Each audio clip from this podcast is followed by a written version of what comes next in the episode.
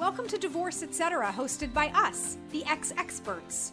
We're here to give you all kinds of information and tips on everything divorce. Plus, we're asking a lot of the questions that you may not even think of or know to ask, but we know because we've lived it, so we get it. We're Jessica and TH. Welcome, everybody. Today's podcast is with Carli Blau. She is a dynamo. First of all, she's a dynamo. She has awesome energy, and we're going to talk about sex with her. I had a talk with her before this podcast, so I'm really excited for you guys to hear and um, experience her energy and knowledge. So, welcome to our show. Thank you so much for having me. I'm Carli Blau. I'm a sex therapist. I'm a regular psychotherapist like your, you know, your basic bitch psychotherapist to say that. And I say that in jest. but, you know, I, people say to me all the time, like, are you, do you do sex? Do you do relationships? What do you do? I say, I'm your classically trained therapist. I can do anything under the sun. Um, and I can do it well, lol. And, um, and on top of that, I have, I'm finishing my PhD in clinical sex therapy. I have a master's in sex education. And I've been in this field now for about 10 years and really studying sex. So when it comes to sex and relationships, that's really my forte. Which is what we're so excited about because we've been talking for a while about just the idea. I mean, listen, it's relevant for everybody since, I mean, most adults hopefully are having sex, but the idea of like having been in a long term marriage, even a short term marriage, where then you come out and you have to kind of be out again, starting to meet new people and going through those phases of like getting to know people. Maybe it's a totally different age range now than it was when you first entered into your marriage.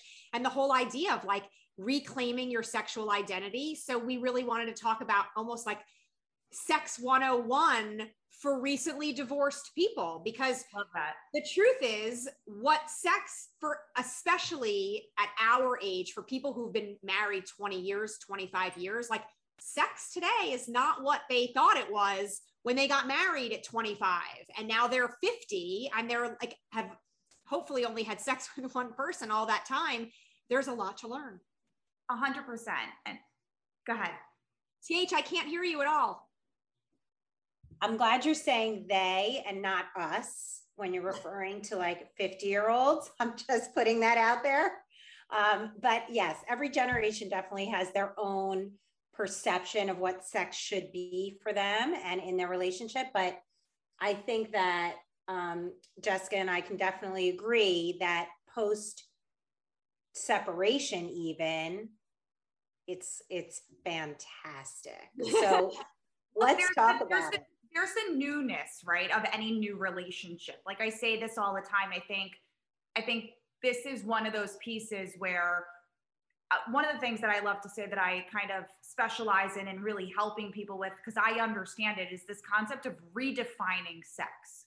So, you know, like Jessica, you made a really great point of like, you know, you can go from being married for 10, 5, 10, 15, 20 years, you get divorced, you're now with a new partner, and it's like, holy shit, this is the most amazing thing ever, where I feel so redefined. But I want to also make note that, like in any relationship, and it should be discussed amongst divorcees and things like that, that in any relationship you get into, you're going to get into the state of monotony again, where things are going to go from being really hot and fiery and passionate to leveling out and plateauing. I mean, it's the cycle of how life happens, right? We get into these places where there's a climax and then you plateau, and then there's a climax and you decline, and there's a plateau, and we get into this whole cycle. We need to be mindful that this happens in all relationships. And so the key is how do you keep communication alive? How do you keep fire alive and keep it burning so that you don't end up in a second situation where you feel unfulfilled by something sexually again. And I think that's a really great thing to talk about too. I think you're so right. And it's interesting. Um, I think everybody who has been married, divorced, um, and started dating again has obviously different experiences. For me personally, after my first marriage divorce, I feel like I learned, I really learned what sex was after that because I think we were just really young. We got together in college. Like it was what it was but afterwards as an adult i think i really realized what it what it could be and that changed everything i think in terms of all future relationships but i'm starting to understand that being with a partner who can't talk about the sex like give like a post-mortem of that session and like what did you like what didn't you like in general what do you like and if someone can't have that conversation, I think that that's a red flag. So I think that it could be a red flag. I think there's always an opportunity for someone to give a space of safety to say, hey, listen, like, we're not talking about the kind of sex we're having, right? And I, this is what I like and this is what I don't like. And we've never had that conversation. I've been with my husband on and off now for 20 years. We started uh, literally, we started dating in camp when we were kids. We dated again as, as students in high school. We dated again after college, and we've been together ever since. I think me being a sex therapist helps the fact that I'm still married because, you know, I understand how he's become a different person. I've become a different person. And we've had to redefine our marriage many times with many different things that have happened in our lives to redefine the sex, redefine the connection, redefine who we are. And to this whole piece of, you know, having this conversation of being red flag, like we've been together now, married five, together eight. And only a year ago did we sit down at a date night and we had a conversation of like, what do you want in the bedroom now?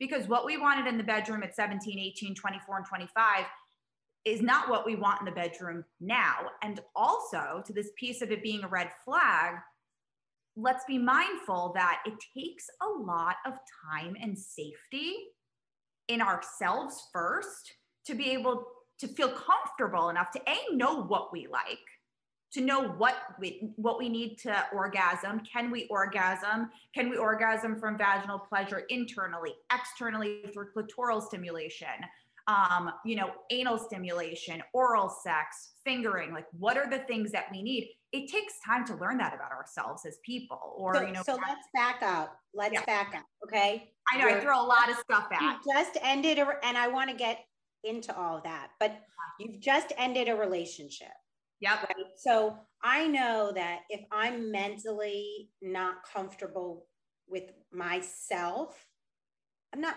really going to get the kind of pleasure that i might want.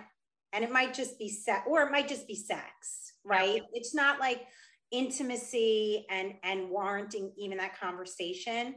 I feel like um, once i separated i was just looking for someone to tell me i was pretty mm-hmm. and be attracted to me and like want to have at that time it seemed like hot sex. It was like tv sex. You're you know you know ripping off your clothes and all this stuff had to have each other but there was nothing there it didn't warrant a conversation so it was almost like basic human needs. So let's talk about when you first like have this experience when you haven't had it probably for many years, even while you were still technically married.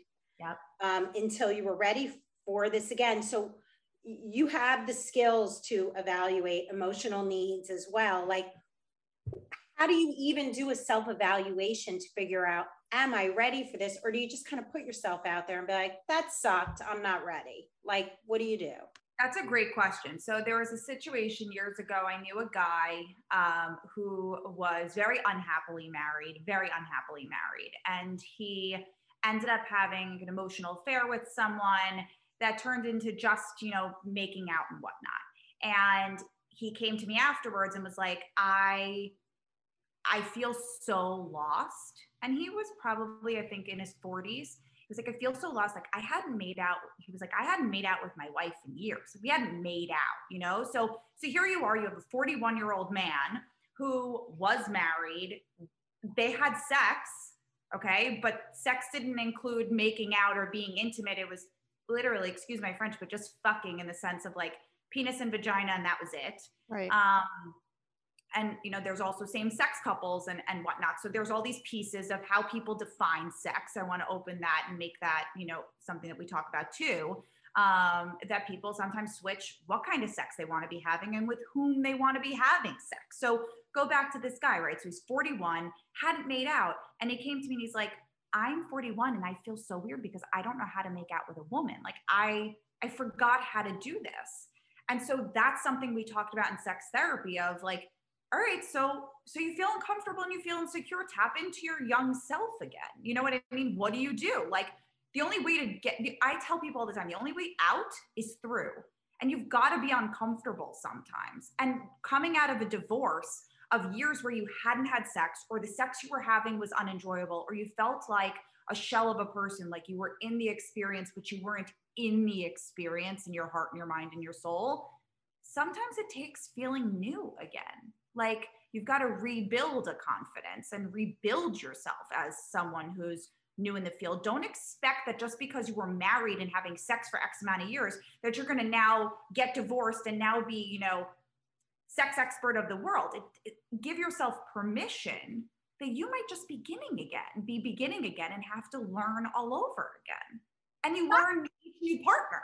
Well, that's what I was going to say. I mean, it what's also so interesting, I think, is that people might think that they're great because they were easily able to satisfy whoever their partner was for an extended right. period of time. But it's so obvious, I think, as someone who's divorced, when you have experiences with the different people as you're dating, like how different everybody is based on what they think is is going to make you happy and and then learning how to be able to express to somebody well that's that's not how i like it that's Correct. a really like tricky conversation to have, I think. But I think that you're right that you have to be comfortable with yourself and feel safe to be able to have that conversation with a new partner. But I do kind of feel like, even fairly early on, if you're getting to the point where you're being sexually active with them, there has to be some element where you can feel that you can say, that works for me or that doesn't work for me and and be able and to expect the same from them because if they I do, I still, I don't know, I still maintain, I think that that is somewhat of a red flag. Like if someone isn't able to say that to you, then I feel like, I don't know, on what foundation are you able to build, continue to build anything? Well, but if you're willing to start the conversation, then it makes it probably easier, I would imagine, than just expecting him to, to come out with it. But also, you know, like people don't want to mess stuff up. Like, what if I say something he's not going to like or she's not going to like? and then it's going to mess it up. Like, okay, I like everything. But if you're not satisfied in bed, nothing you say is going to mess it up worse than like being unsatisfied every time.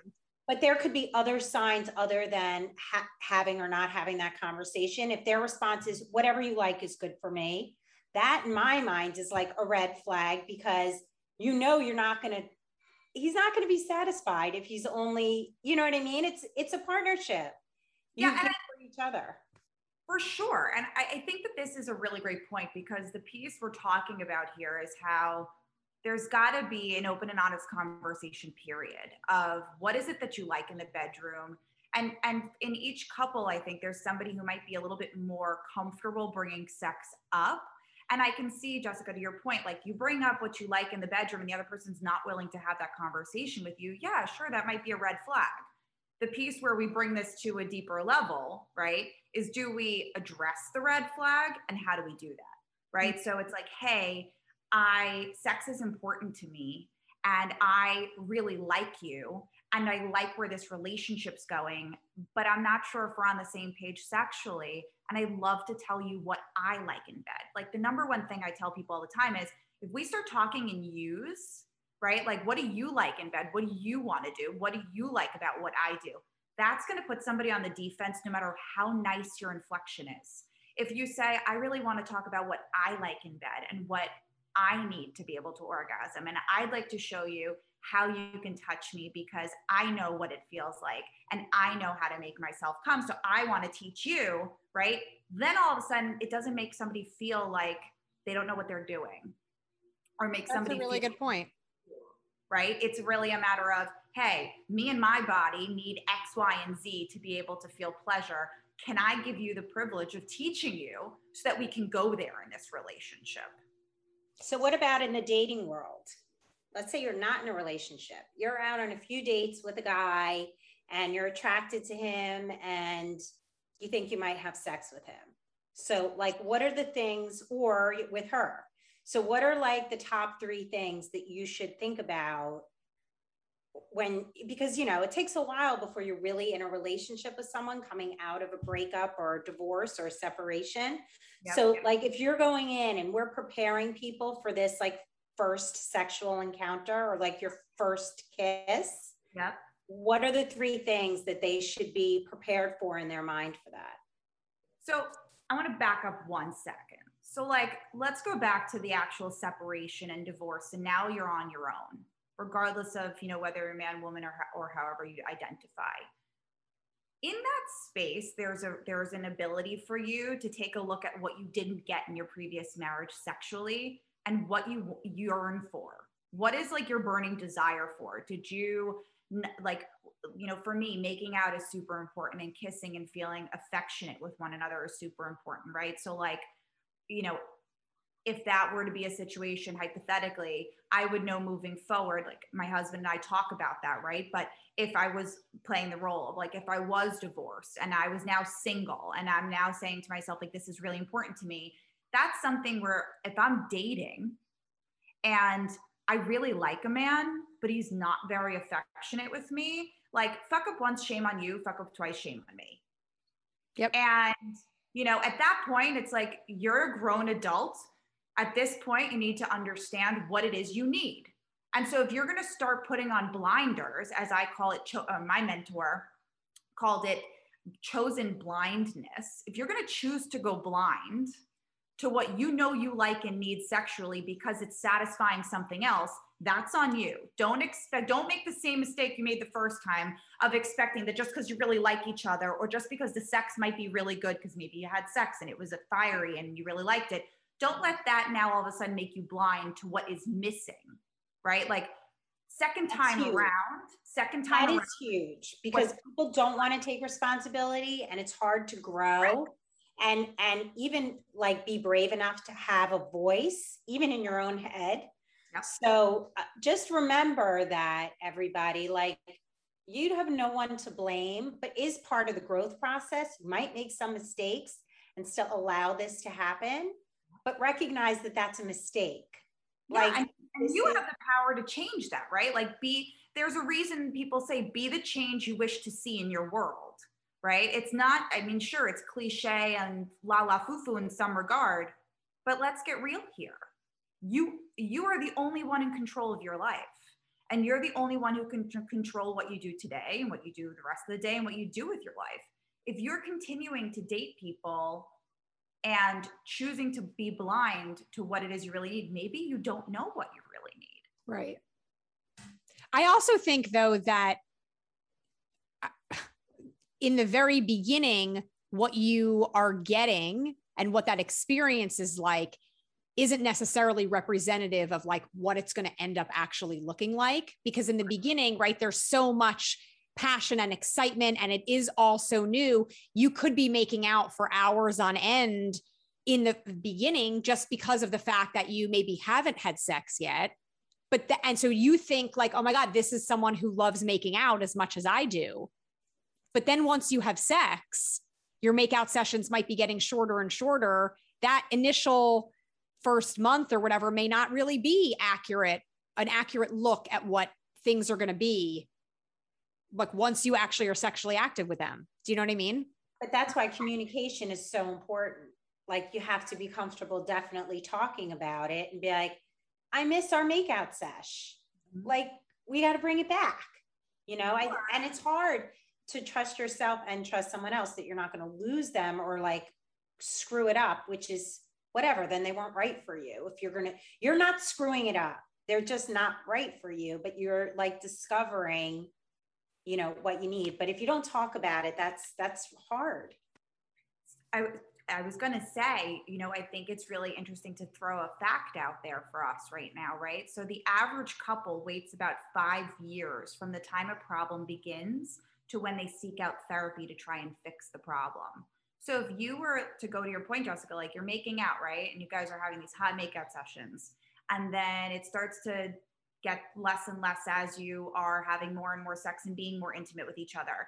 And you're now dating, you know, it's not within the first two months of dating. You've now been dating maybe six months and you've slept together a couple times and, you know, the relationship's taking off. But now the things that were happening at the beginning of the relationship aren't continuing, right? Mm-hmm. They've stopped. This is where you have to have that difficult conversation of, hey, I really liked how much we were making out at the beginning of this. And I really liked how you used to, you know, hold, play with my hair when we watched TV. And I really liked how, you know, we would leave, we would like spank my ass or whatever, joking around. and you don't do that stuff anymore you know is that something that you like doing or did you think maybe i liked it so you're doing it that's something i'm really into can you continue that and hold yourself accountable again within you not blaming somebody else to speak up for what you need because the difference between this time around and last time around last time around most people in their first time doing anything in life we all make mistakes Nobody got on a bike and knew how to ride it. You fell off a bunch of times and you kept getting back on until you learned how to really ride a bike. And that's like being in a relationship. It's like having sex. You've got to do it enough times and you've got to give yourself permission to mess up. But you've also got to take yourself on of how you're going to do it differently. So now instead of letting, you know, a year go by and then start complaining, when you notice something, find the courage to speak up. And if you find yourself yet again in another relationship, going silent and choosing to go blind, find someone like me to help you gain the confidence, seriously, to speak up and deal with like you said th there's there might be rejection. You may be told i can't give you what you need or that was what it was like but i'm not like that anymore. And for someone who's been divorced there's the trauma of you've been divorced and there's trauma in that and challenge. So you might not want to go through that again, but if you don't really advocate for yourself and what you want in a relationship, you may never get it so the communication no question hands down is key and probably like right one of the most important things. I think though that moving forward in terms of like the whole sex ed for someone who's newly divorced i mean what are the important things for people to be thinking about to know in order to feel comfortable? I'm not talking listen everyone's got their body image issues. Everybody has the parts that they don't like. So it's not like digging into that hole right now but just overall wanting to have great, enjoyable sex that's fulfilling and satisfying, what do you think are maybe some unrealistic expectations that people have and or like myths that they should move past? And what are realistic expectations that people should have in order to help them have fulfilling sex lives? That's a great question and a loaded question. Um, first and foremost, the one thing that I want to make sure I say as a sexual health educator and as a sex therapist, like, you know, just you're now new on the dating scene, go and get tested. Yes. Know what your baseline is, know what you're dealing with.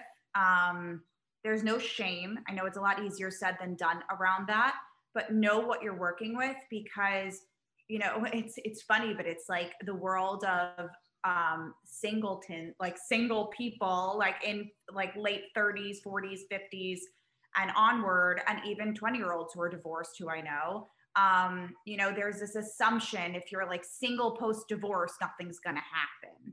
Doesn't work that way. Like sex is still sex, and the body is still a body, and sexual health doesn't discriminate. It's it's an umbrella that we all fall under, no matter how old we are, no matter what our age is, or how young we are, right, or whatever our age is. So I think it's important that you get tested. I couldn't and- agree more, I have to say. And I, this is a conversation TH and I have had ad nauseum for the past year because I always say, like, everyone is so like talking about COVID testing all the time. And and I'm like, okay, when was the last time you were tested for any STDs? What are you doing to like have safe sex? I, I feel like it's, because I know it's always been a difficult conversation to have. And it's always been sort of for some people taboo to have that. But I'm like, I'm flat out like, hey, by the way, when was the last time you were tested? And how many people are you currently sleeping with? Correct. I think that you have to have those conversations because nobody wants to have them. Correct hundred percent. And the other thing is, is like, I love the excuse that all the, the guys in college used to use of, I can't keep an erection if I have to use a condom. Well, I'm really sorry. Then you need to go to CVS. You have to buy a couple different brands. You got to put them on your dick until you find one that you can keep an erection with. Because my vagina is not taking risks with your penis just because you don't want to use a condom. Like it's, you know, it's just, an or, or you're going to be in a committed monogamous relationship in which I'm on a birth control to help me keep not getting from not getting pregnant. Okay, that's my choice. And you are going to commit to not sleeping with somebody else. And we are not going to have unprotected sex until we've both been tested. And I see your paper that says that there's a negative result and mine is negative. Or if there is something positive, I'm being transparent with you about it. So you know, and you have the right to say, hey, I'm either comfortable with that or I'm not comfortable with that. Or, you know, like herpes. A lot of people have herpes. It's a thing these days. It is. It's been a thing. It's been a thing. But it's people not are more transparent about it these days. I literally see profiles on dating sites and i and honestly i say kudos to them because it must be hard to put it out there but i have seen dating profiles where the guys have said right on there that they're herpes positive and i'm i'm sure there are a lot of people that are swiping away but i i know some girls who who have dated men that have herpes and i know some women who have it themselves. And i feel like that's wonderful that they are being that open about it because th- there is a match for everyone. Correct. And there's also this is something so important to hear. If you meet someone okay who's really wonderful and then they tell you that they have genital herpes or oral herpes so you know a lot of people don't know this oral herpes like cold sores can be transmitted genitally. So if you're getting a cold sore or you have a cold sore and you give a blowjob or you give oral sex, you can give that person herpes in their genital region. It'll transfer if the virus is present. It's a little complicated to talk about. Well, what if I don't have an active cold sore, but I have the virus?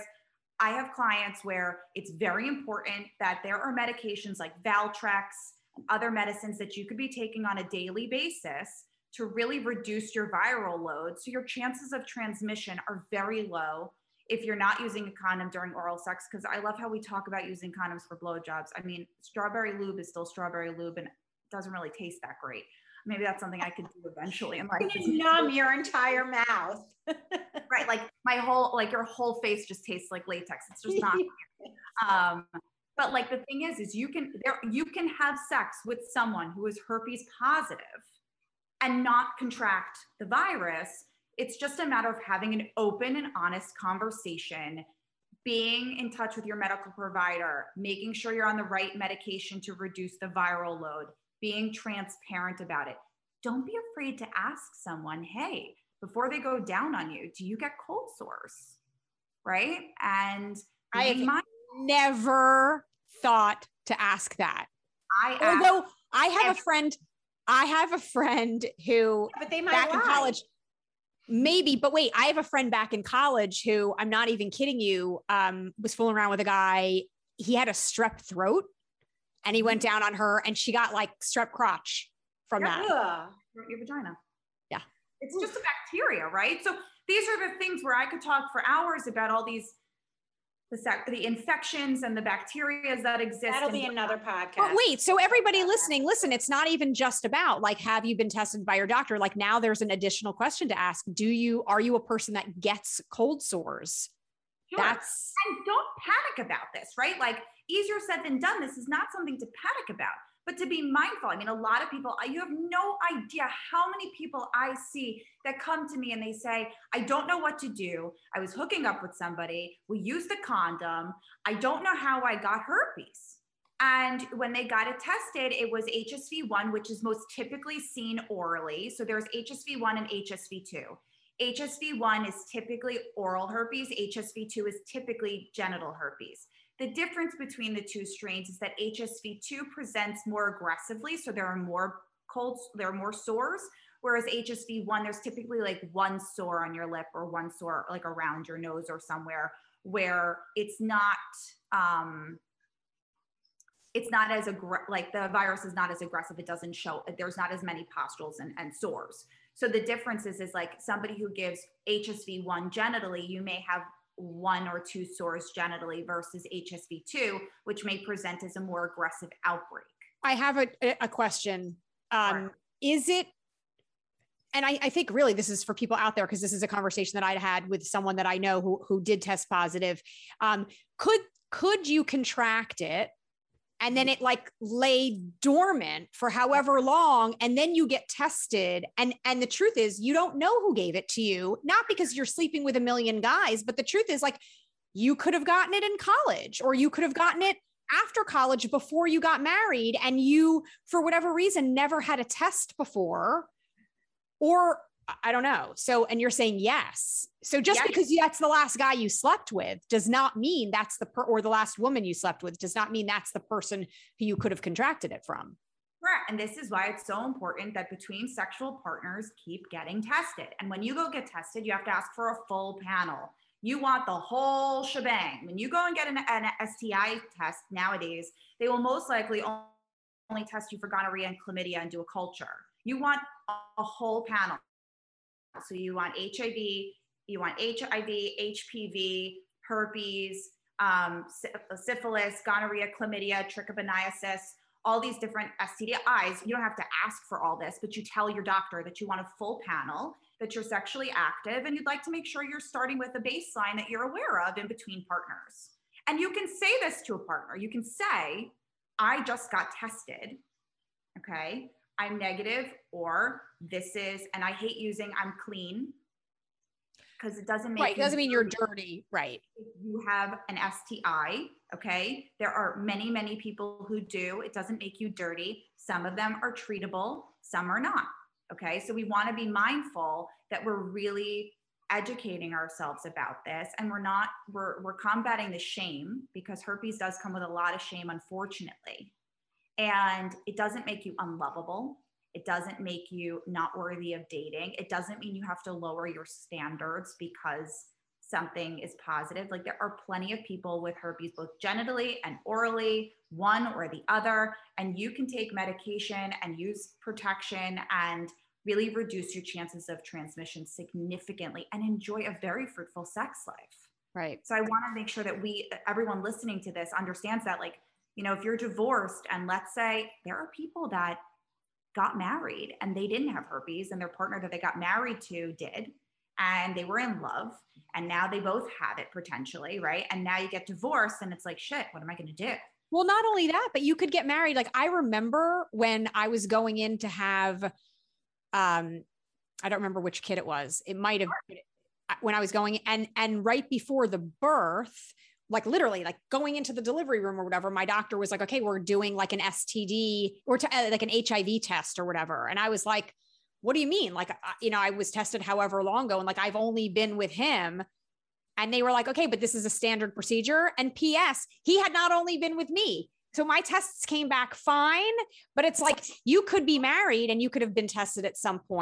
And now Yeah. the truth is maybe your point, your partner was not faithful to you and you could, write And you have no Right. idea that you have something Yep. because you just, why would you have gotten tested when you were married when you thought you were in a monogamous relationship? This is really important. I went to my gynecologist for like my annual checkup after I separated. And I told him what was going on. And I told him that my husband was not faithful. And he goes, Well, we have to do a full panel on you. Correct. You have no idea of what you might have. Right. Just because you can't see it doesn't mean you don't have it. 80% And I actually, symptoms don't show. What did Yeah. you say? 80% sorry as, as 80% of people don't show symptoms for stis like chlamydia and gonorrhea typically don't i mean very often don't show symptoms or the symptoms might be that of a yeast infection or urinary tract infection or some cramping i mean if you ignore it long enough i mean some of them can lead to you know pelvic inflammatory disease if you're still of an age where you might you maybe didn't have children in your first marriage or you had children in your first marriage but you'd like to continue having a family with somebody else in your future you want to make sure that you're looking out for your sexual health so you don't you know damage your opportunity for reproduction right. I mean, it's your overall health. It's it's your annual checkup.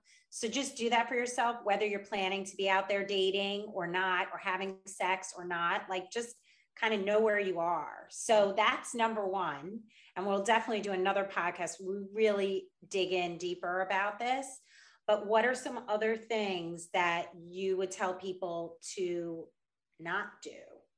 not do as far as like dating and whatnot Dating and starting in with someone sexual, like what are some things that you t- should tell people to stay away from? What are some red flags? Hmm. okay so um two things come to mind boundaries okay so like safety boundaries being new in the sex world right meaning like you've been divorced you, you got divorced separated and now you're new and into things like don't engage in stuff for the sake of being liked if it doesn't make you feel safe.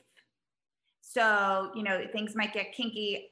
People are into all different things choking, spanking, um, sexting, whatever. I'm just naming a few, right? Like uh, role play, um, swinging, all these different things, right? And as we get older, we kind of open our minds to like, how do we keep things alive? And maybe we get a little bit more creative, but it's also okay for you to not want that. Mm. Okay. So don't go just because you're craving feeling loved again and you're craving a connection.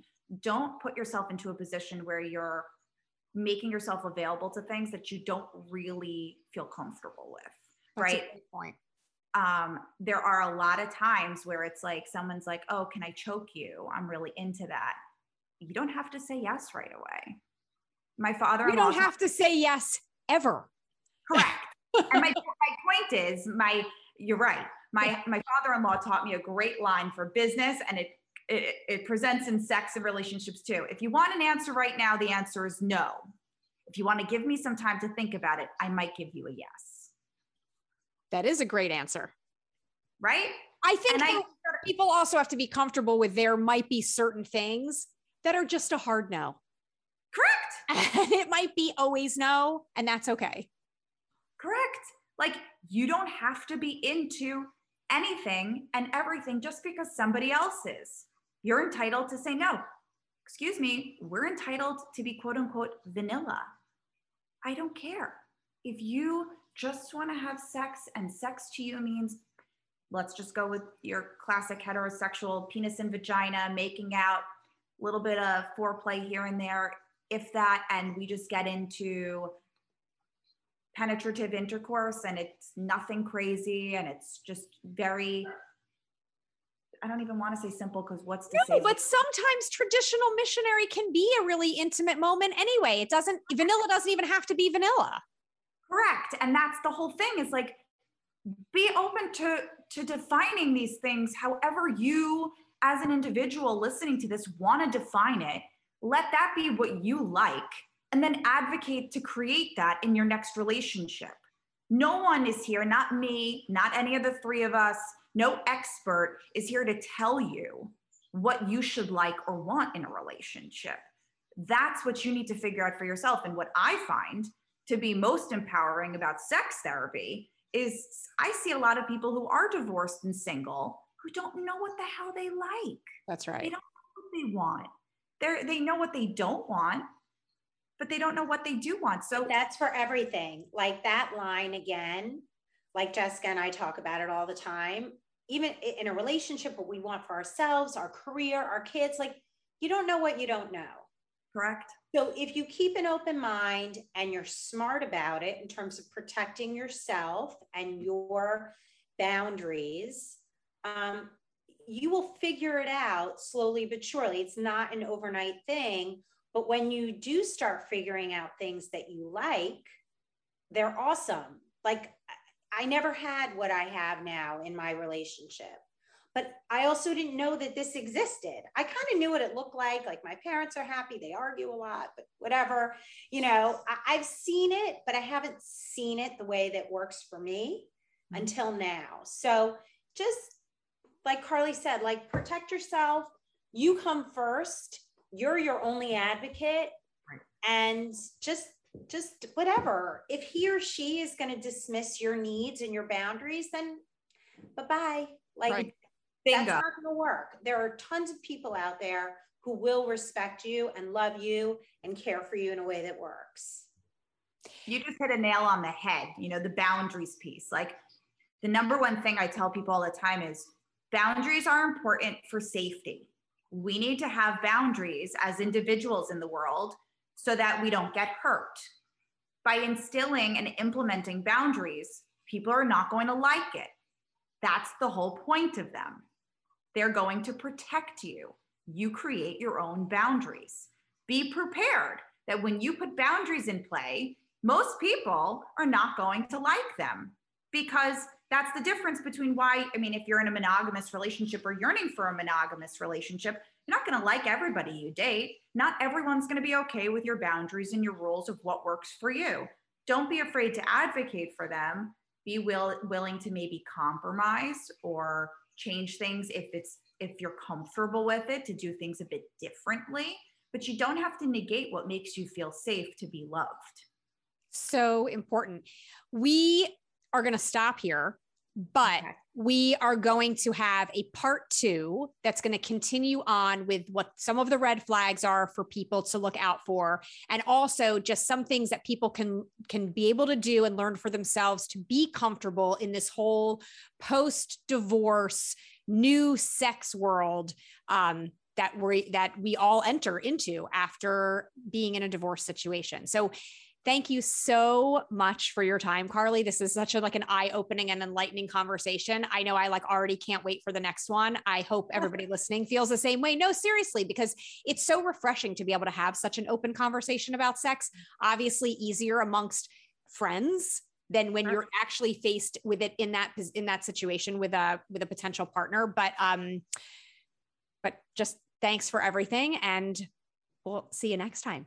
Thank we'll you so much for sure. Yeah. I would love that. And thank you so much for having me. Thank you all for listening. And be mindful that everything we talked about today and that you heard today is not finite. You know, it doesn't mean if you disagreed with something, if something didn't sit well with you, if something resonated with you, tap into that look at it you know explore it don't don't hesitate to reach out and let us know and then in part two we can always address your concerns or your thoughts or your questions would love to hear and thank you so much for having me Thanks so much for listening to Divorce Etc. with the Ex Experts. We really hope this episode was helpful for you in getting information you need and feeling empowered to get through it. And always remember there are so many of us just like you. Now, please hit the subscribe button so you always get new episodes and please rate and review us. You can also check out our website filled with free resources at exexperts.com. Follow us on social on Instagram and Facebook and send us an email to let us know your thoughts or any questions or topics you'd like us to talk about. See you next time.